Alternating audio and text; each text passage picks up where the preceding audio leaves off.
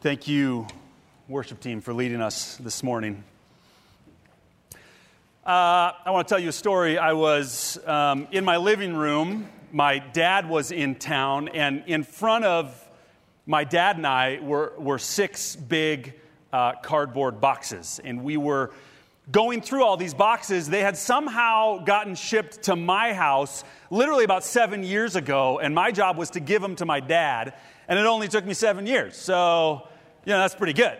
Uh, so my dad was in town last week, and I was like, Dad, I need to give you the boxes. They've, they've been in my basement too long. I've moved to a different house and brought them with. We need to move these boxes. So, um, in the boxes was a bunch of my uh, grandma and grandpa's uh, old things, mostly my grandpa's things. You, you might remember my grandpa passed away in February. Uh, I was just gone a couple weekends ago to go to his funeral service up in Grand Rapids, Minnesota. And so it was actually, it was actually pretty neat to get to go through all these things with my dad this soon after we had just uh, celebrated his life at his memorial. You know, and you might, you might understand how this works. Many people have been through this type of thing before.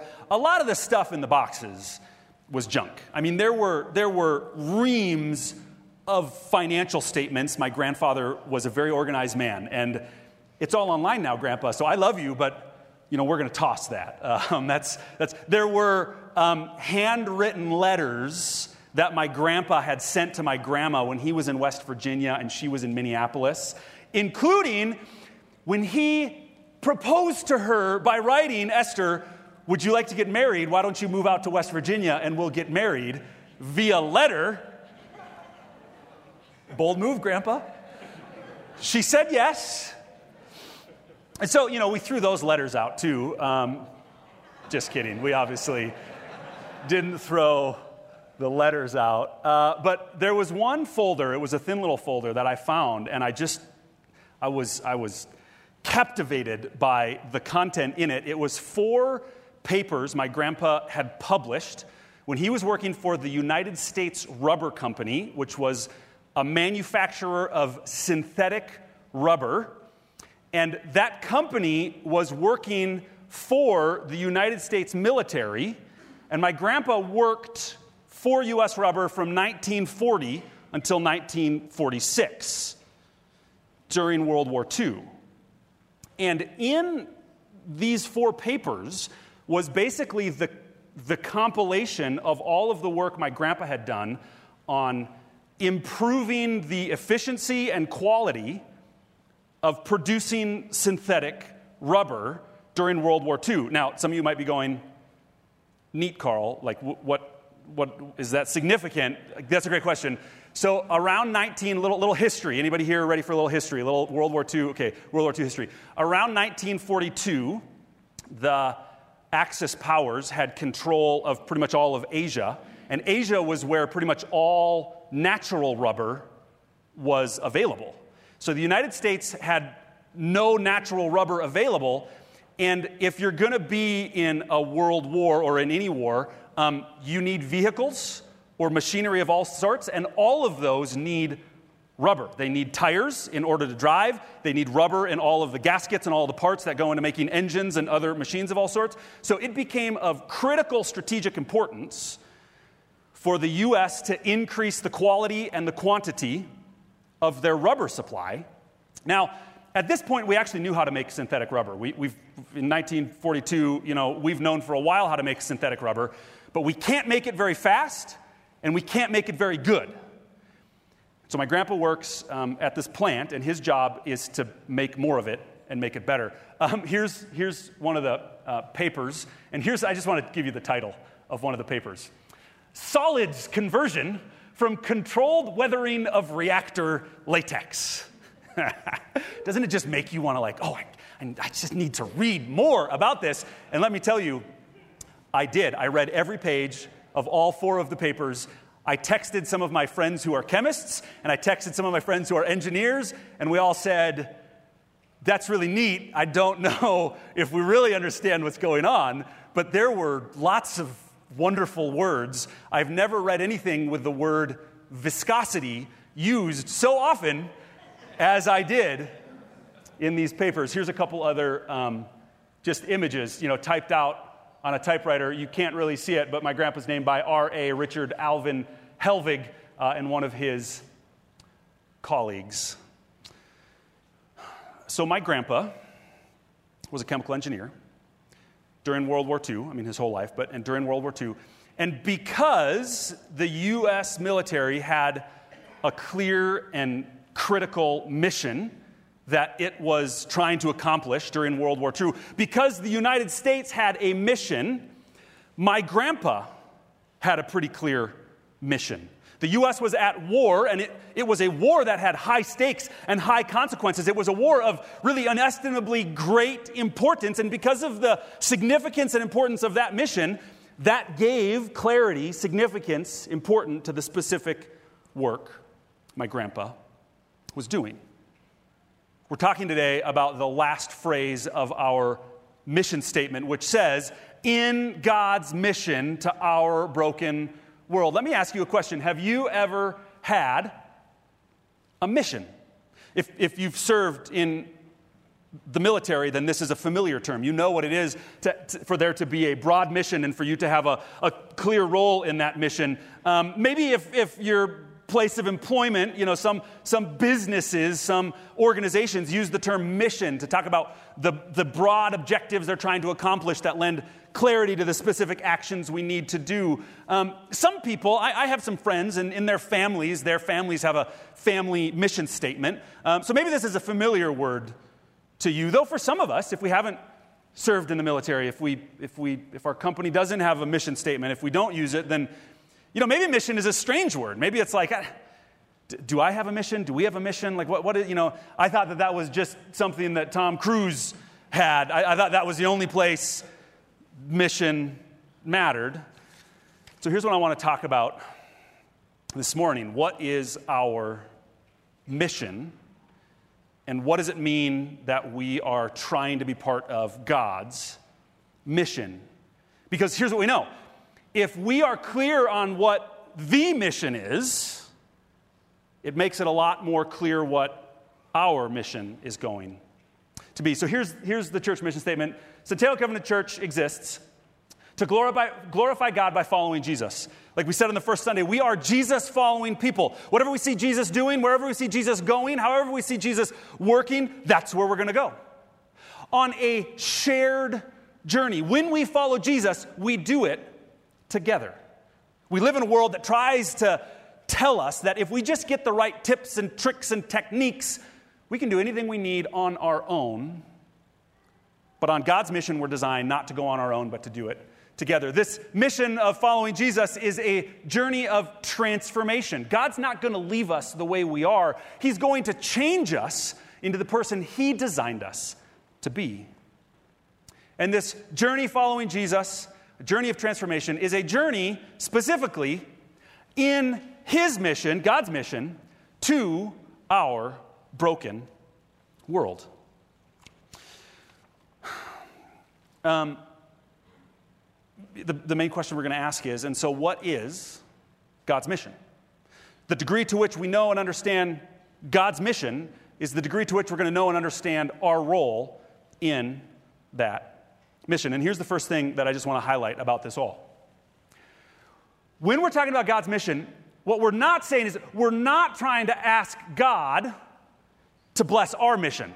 Oftentimes, isn't this the way we work in life? I mean, we kind of do it in all sorts of ways. We're like, well, okay, here's what I want to do. And since this is what I want to do, God, I kind of want you to bless me and, and kind of be with me in what I want to do.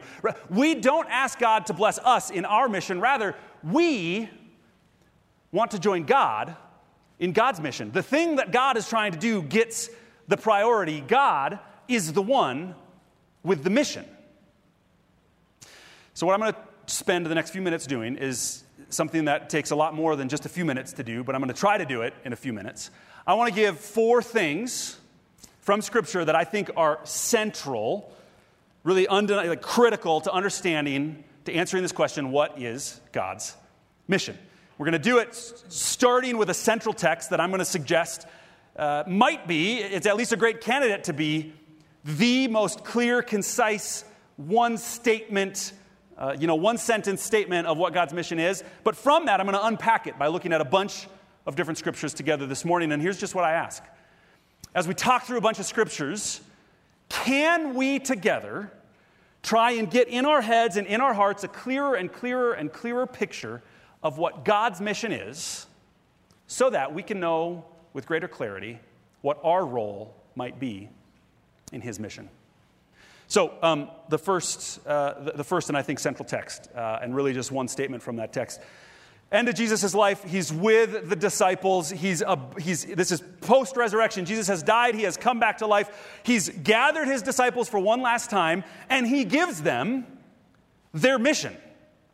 Here's what he says to all of his disciples He says, Therefore, go and make disciples of all nations, baptizing them in the name of the Father and of the Son and of the Holy Spirit, and teaching them to obey everything I have commanded you.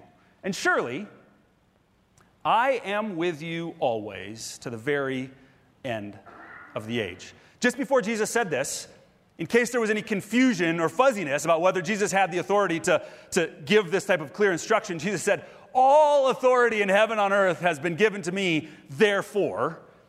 And in this passage, there's one verb that is an imperative verb. I asked my 11 year old and my 10 year old last night, what does an imperative mean? And they said it's, it's a command or an instruction. I said, yes, good job. Uh, the imperative verb is make disciples. So I think the mission of God can maybe be summarized in one of the shortest ways possible. What is our mission? The mission is to make disciples of all nations. Okay, what does it mean to make disciples? So, we're going to look at a few different places to just sort of add some expansion, some clarity, some thoughts around what does it mean to make disciples. First, another one of the last words of Jesus. This is recorded in the book of Acts, the first chapter of the book of Acts. Again, Jesus is talking to his disciples, and he says to them, You will receive power when the Holy Spirit comes on you, and you will be my witnesses in Jerusalem and in all Judea and Samaria and to the ends of the earth. So, first of all, what does it mean to be disciples? It means we are people who witness to Jesus. Our lives point to, they highlight, they underline, they, they emphasize, they show the way, they shine a light on Jesus. What does it mean to make disciples? It means to make people, to help people be formed into the kind of people who point towards Jesus. And when Jesus says into all nations, what does he mean? There's this really interesting set of, of geographic terms in this Acts passage Jerusalem, Judea and Samaria, and to the very ends of the earth. Jerusalem is where they're standing right now. Like when Jesus is talking to them, they are in Jerusalem. Judea and Samaria are kind of like the neighbors to Jerusalem. And then the ends of the earth are even farther out. Jesus gives us a picture of what I would call sort of the ripple effect. You throw a rock into the water, and the ripple starts very close to home. It starts right where the rock lands, but the ripple always expands from there. So, what does it mean to make disciples of all nations? It means that we always start, the mission starts exactly where you are.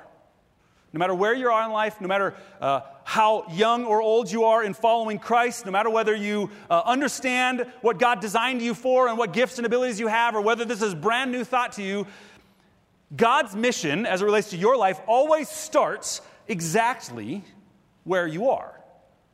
And the mission is always expanding. The mission always starts exactly where you are, but God always wants to take you farther out as He seeks to make disciples of all nations. So I said four things. The first one, this is, okay, the first one's actually two, you know, whatever, one, A and B. Uh, what does it mean to join God in God's mission? It means to start where you're at and be willing to see God expand your work from there. Second thing I want to talk about what, is, what does God mean when He says make disciples? Often, um, whenever you're reading a story and God in His scripture is telling us the story, of his relationship with all creation. If ever you're in the middle of the story and Jesus shows up kind of in the middle of the story, these teachings happen kind of in the middle of the story. If you really want to understand properly what happens in the middle of the story, you need to know where the story began and you need to eventually know where the story ends. It's like when you walk in late to the movie and you missed the opening sequence. And so for the whole rest of the movie, you're like, hold on, why is this guy doing that? And the person next to you is like, shh, I'm trying to watch the movie. And you're like, wait a minute, wait a minute. Who's this person? I haven't met them before. And they're like, shh. Right? So instead of having to shh one another right now, let's talk about the beginning and the end of the story of Scripture. I'm going to I'm going to run through again a bunch of scriptures right here, but I think you're going to see a pretty beautiful theme. So, first of all, let's look at the beginning. Um, in the beginning, we read a scripture that describes how God created humanity. And this is what it says So, God created humankind in his own image. In the image of God, he created them. Male and female, he created them. And then God expands on this by telling us a little bit about what was it like to be a human created in the image of God at the beginning. Well, we get a few pictures of that. We find out the Lord God took the man and put him in the Garden of Eden to work it and to take care of it. And then we find out the man and his wife were both naked and they felt no shame. And then we get this great picture of what it was like for God to be there with the man and the woman. It says, The man and his wife heard the sound of the Lord God as he was walking in the garden in the cool of the day. When I read Genesis 1 through 3, and if you haven't read it for a while, go read it again. We can just never read Genesis 1 through 3 enough. Uh, our former lead pastor, Steve Tulson, used to say all the time he was tempted. If, if people were to only get one part of Scripture that he could give them to understand who God is, he was tempted to say Genesis 1 through 3. It's tricky because doesn't talk about Jesus in Genesis 1 through 3. So, you know, but uh, the point being, we get this picture at the beginning of Scripture of humanity the way it was supposed to be. And the way it was supposed to be was humanity Oh man, I forgot about the tree of life. Okay, uh, we'll get there. Okay. Uh, humanity was living life in a whole way. They were relationally whole with one another. There was no shame. They were personally uh, whole in their job, the vocation. It says that the man worked the ground, and that was given, that was said as like it was a gift. God put us on earth to enjoy work, not to feel the burden of it. They were in a whole relationship with God. God walked in the garden in the cool of day, right? And He walked with me, and He, t- right? Um, it's a picture of wholeness. It's a picture of life as it's supposed to be. And sure enough, there's an image at the center of this whole garden story. There's two trees in the middle of the garden, and one of the trees is the tree of life. This is where I point, and dramatically, the tree of life shows up on a slide, and you're all like, all right, the tree of life. But I, I did it early. Um, and sure enough, when we see this picture of wholeness at the beginning of the story, we actually find that that's exactly where the story ends as well. Let's jump now to the book of Revelation, chapter 1, where if Genesis tells us this is how the story begins, this is how it was supposed to be in the beginning, then Revelation shows us Oh, this is a picture of where God is bringing things because we know, maybe you don't know, I think you know. Um, if we look around at the world right now, I don't know about you, but I, I don't personally see relational wholeness and vocational wholeness, and I don't see just this loving, beautiful relationship between God and all of his people. Rather, what I see is a whole lot of brokenness. A whole lot of the things aren't the way they're supposed to be. So, where's God bringing things in the end? Um, there's this image of God sort of declaring at the end of time, finally, earth will be the way it's supposed to be. And that image is captured, if in the beginning it was a garden, the, the image at the end is captured in a city. It's kind of like if a garden can take care of two people, a city is, is, a, is a garden that can take care of multitudes of people. And we get some descriptions about what it's like to live in this new city. Here's the first one from Revelation 21. And I heard a loud voice from the throne saying, Look, God's dwelling place is now among the people, and he will dwell with them. They will be his people, and God himself will be with them and will be their God. And what's this relationship like between God and humanities and humans and one another? Uh, we find out a little later. God will wipe every tear from their eyes there will be no more death, or mourning, or crying, or pain, for the old order of things have passed away. Then we get another beautiful image. What are the streets of this city like? The great street of the city was of gold, as pure as transparent glass. And then, sure enough, yet another image that echoes the Genesis story. Then the angel showed me the river of the water of life, as clear as crystal, flowing down the middle of the great street of the city. Uh, next slide. And on each side of the river stood the tree of life, bearing 12 crops of fruit, yielding its fruit every month. And the leaves of the tree are for the healing of the nations. No longer will there be any curse. In the beginning, Adam worked the ground and it was like a gift. In the end, gold, the thing that wars are fought over in our world, gold becomes the pavement because people don't need to work and fight for gold anymore. In the beginning, humans were in pure relationship with one another, whole and shame free. In our world, relationships are so often broken, but in the end, the curse will be removed. In the beginning, God walked in the garden with Adam and Eve. In the end, God will live in the same city that we live in. So, what does it mean to make disciples? Here's the image we get from the beginning and the end of the story. Making disciples means helping all people to become whole. It means, it means fully alive living. So often, we talked about this many times in our Abundant Life series. So often, the life that we experience here is a shallow, uh, truncated, half hearted version of living. God's vision is for us to be fully alive. What does it mean to make disciples? It means to help people find spiritual, relational, physical, economic wholeness. God's desire in making disciples of all nations is for all people to be whole in every area of life. So, what's God's mission? First, it's something that starts exactly where you're at and expands from there. Second, the mission is holistic.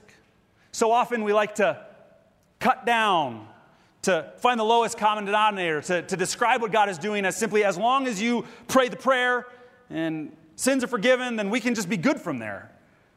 And that is wonderful and critical, but the mission is holistic, it includes every area of our life. Third thing I want to say about God's mission in the mission that he has that we're trying to join him is in uh, it comes from one of the most central teachings jesus gave during his life and ministry. Uh, you can read about it in the gospel of john chapter 13 here's what jesus says. A new command i give you. Love one another. As i have loved you so you must love one another. By this, everyone will know that you are my disciples if you love one another.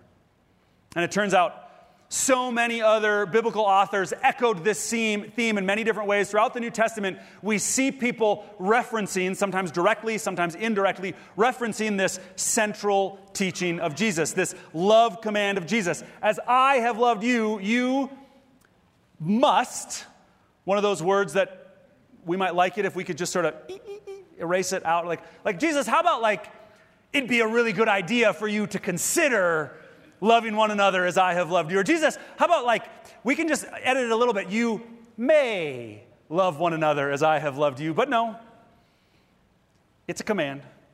You must. Uh, Paul, the Apostle Paul, um, picked up on this when he was writing to the church in Ephesus. He said it this way, I think uh, As a prisoner for the Lord, then, I urge you to live a life worthy of the calling you have received. Be completely humble and gentle. Be patient, bearing with one another in love. Make every effort, effort to keep the unity of the Spirit through the bond of peace. Well, what is the calling you have received? It's pretty clear. What Jesus said, as I have loved you, so you must love one another.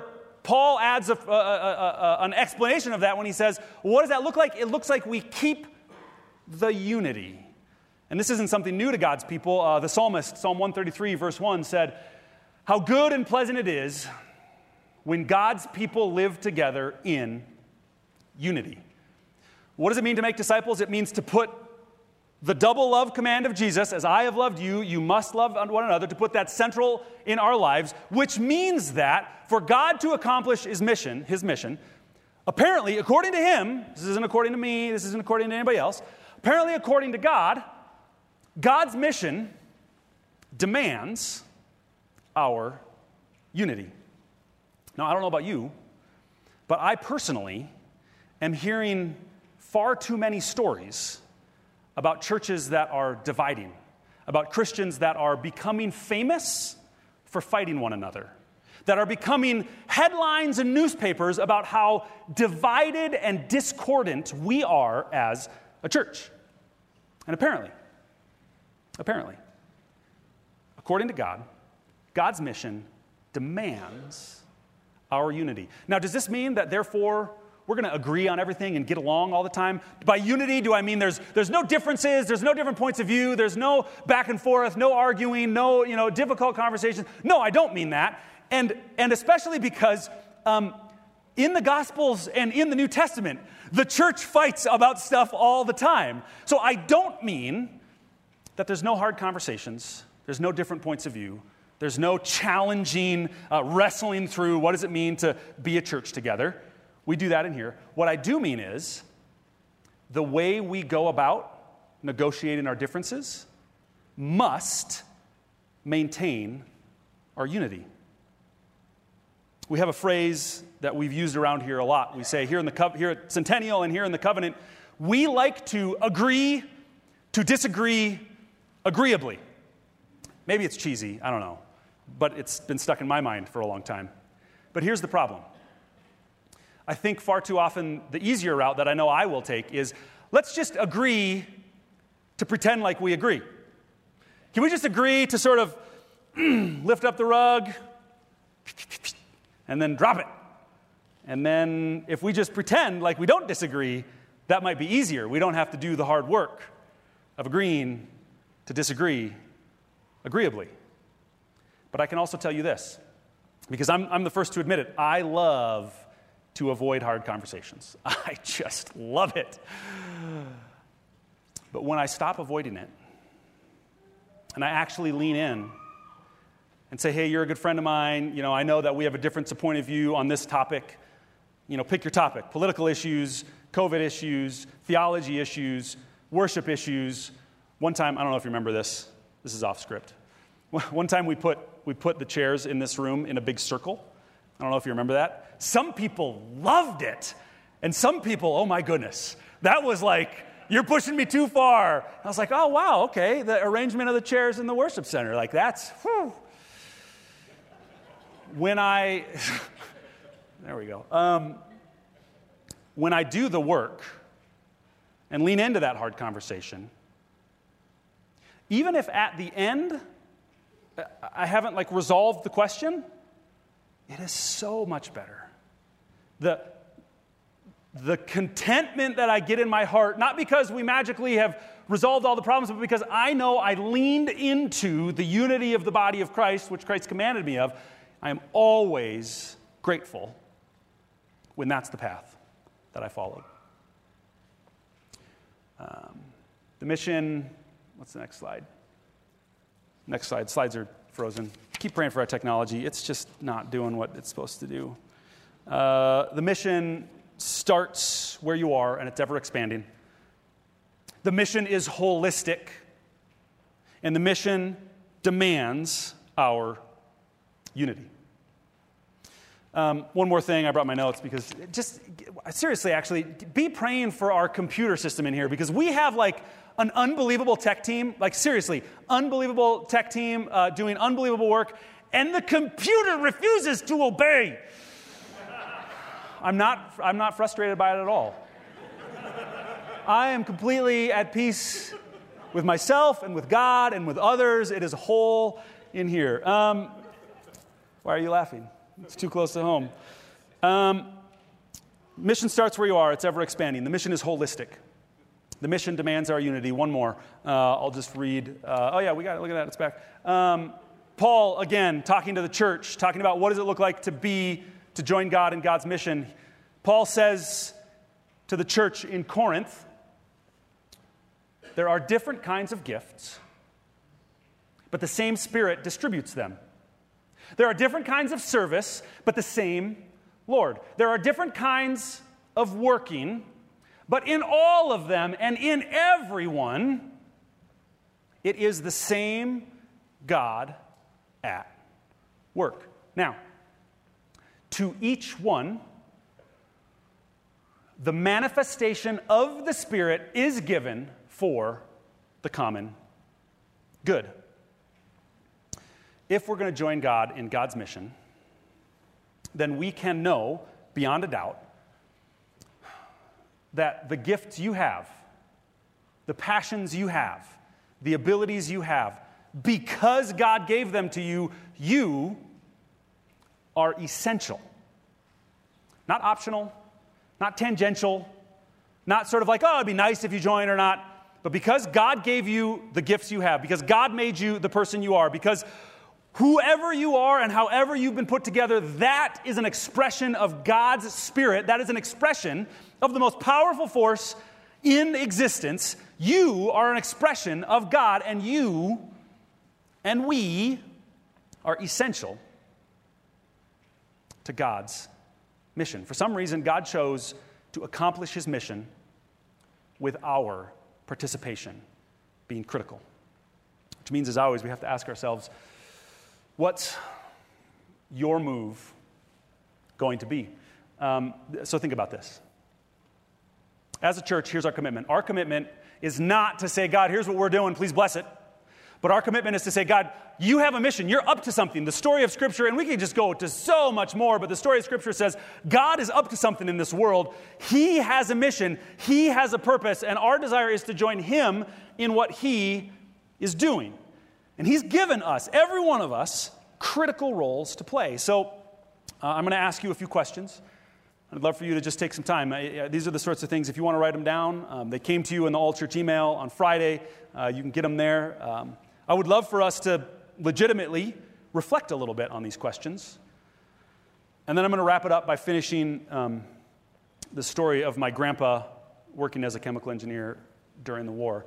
Um, a few questions. First, uh, as we consider joining God in God's mission, um, would you evaluate your heart by asking, Am I interested in joining God in God's mission? Like, am I really? You know, that little word really is so good in questions. am, I, am I really interested in joining God in what God is doing, or am I actually just more interested in asking God to bless me in my mission? It's a hard question. There's a lot to parse out in our hearts in order to answer it honestly and authentically, but we have to start with what are my desires? Really? Evaluate your heart. Second, uh, evaluate your practice. Uh, am I committed to the whole gospel or a partial gospel? If making disciples of all nations is really a holistic activity, it involves our physical, our spiritual, our emotional, our psychological, our holistic health, then does your faith practice reflect a God who wants to make you whole? Or, like I shared a, you know, a number of weeks ago, is my faith practice far too truncated? My, my prayer life was really just something I did exclusively on my own, as opposed to sharing it with people. Am I committed to the whole gospel? Or does my faith practice suggest maybe I'm living just a partial one? Work for unity A little visual thing to make it really just stick out in your mind. Work for unity. Am I creating division? Or am I creating unity? If you look at the way, and, and just, just to pause here, uh, and I'm really grateful because I said, I see in the news, I hear stories of friends, I, I have pastor friends, I, I see churches getting split apart. I'm grateful that this church is a church of great unity. I don't see evidence of like, whoo, the cracks are forming and we're about to fall apart. But at the same time, just because I don't see it, just because I'm not super scared about it, doesn't mean we're not at risk, right? Just because we're doing a good job right now and there's health and connection here doesn't mean the brokenness of our world could not come in any instant and threaten to tear us apart. So we have to keep asking ourselves Am I working in a way that builds unity or builds division? How can I build unity? Last one. Know and use your gifts. You might ask yourself, Am I using every gift God has given me?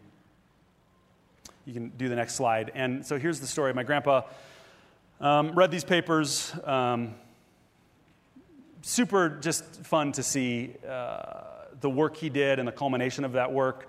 Um, I read a, there was another paper, it was, it was a newsletter called The Synthetic Rubber Times. Woohoo! Yeah, man.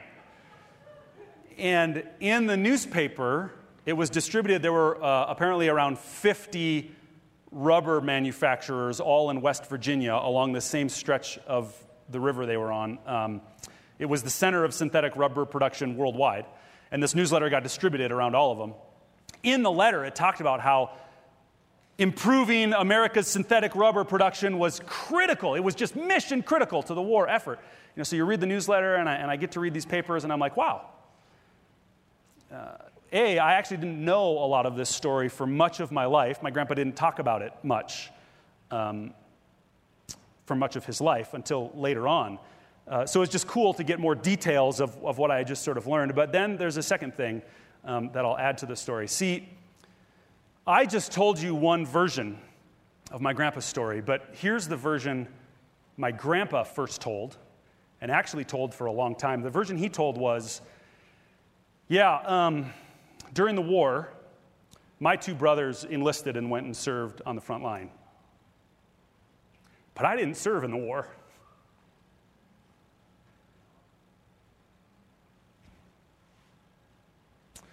I don't, I don't think I really understood the significance until probably pretty recently that my grandpa told himself that he had made no effort, he had made no contribution.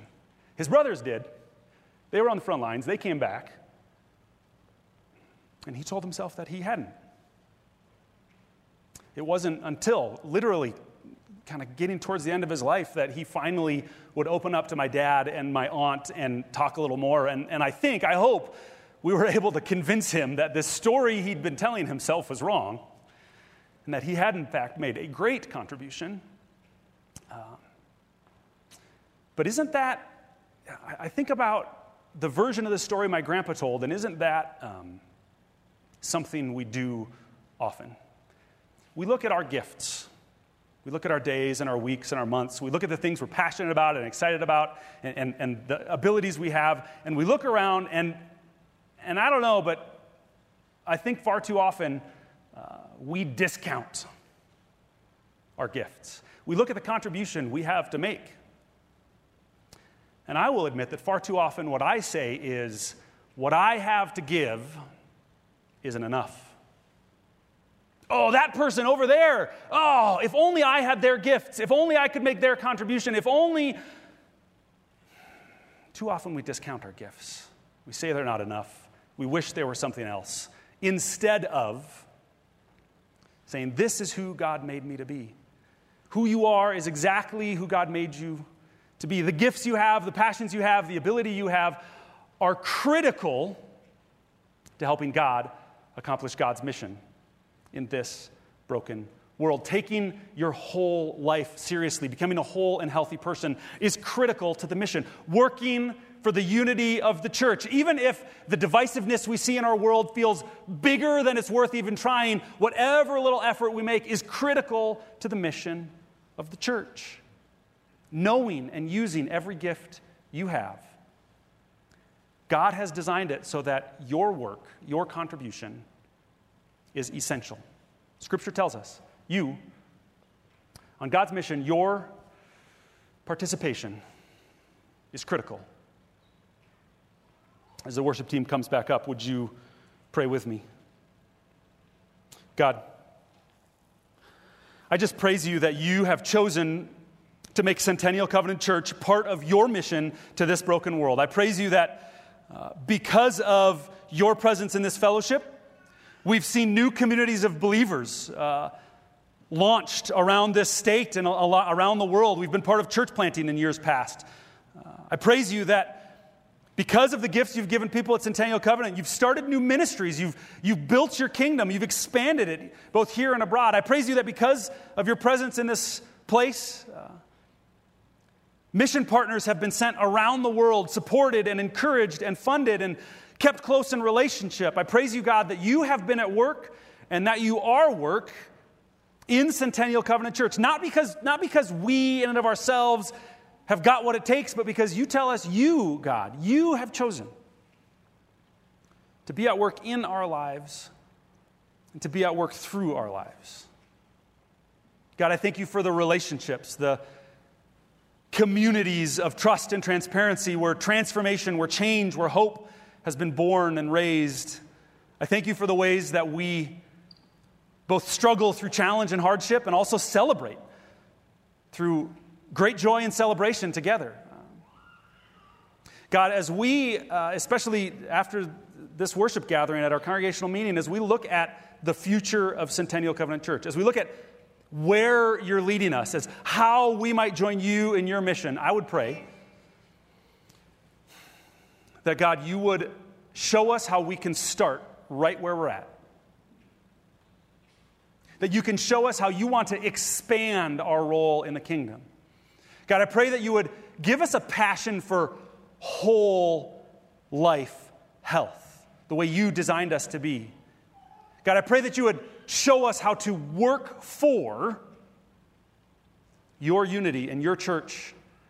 And God, I pray for any of us and every of us, if we even in the smallest way struggle with self doubt, with this lie that says, I'm not enough, would you dispel that and instead make it clear that every one of us has been designed by you, gifted and empowered by you to play a critical and essential role in your mission to our world. Amen.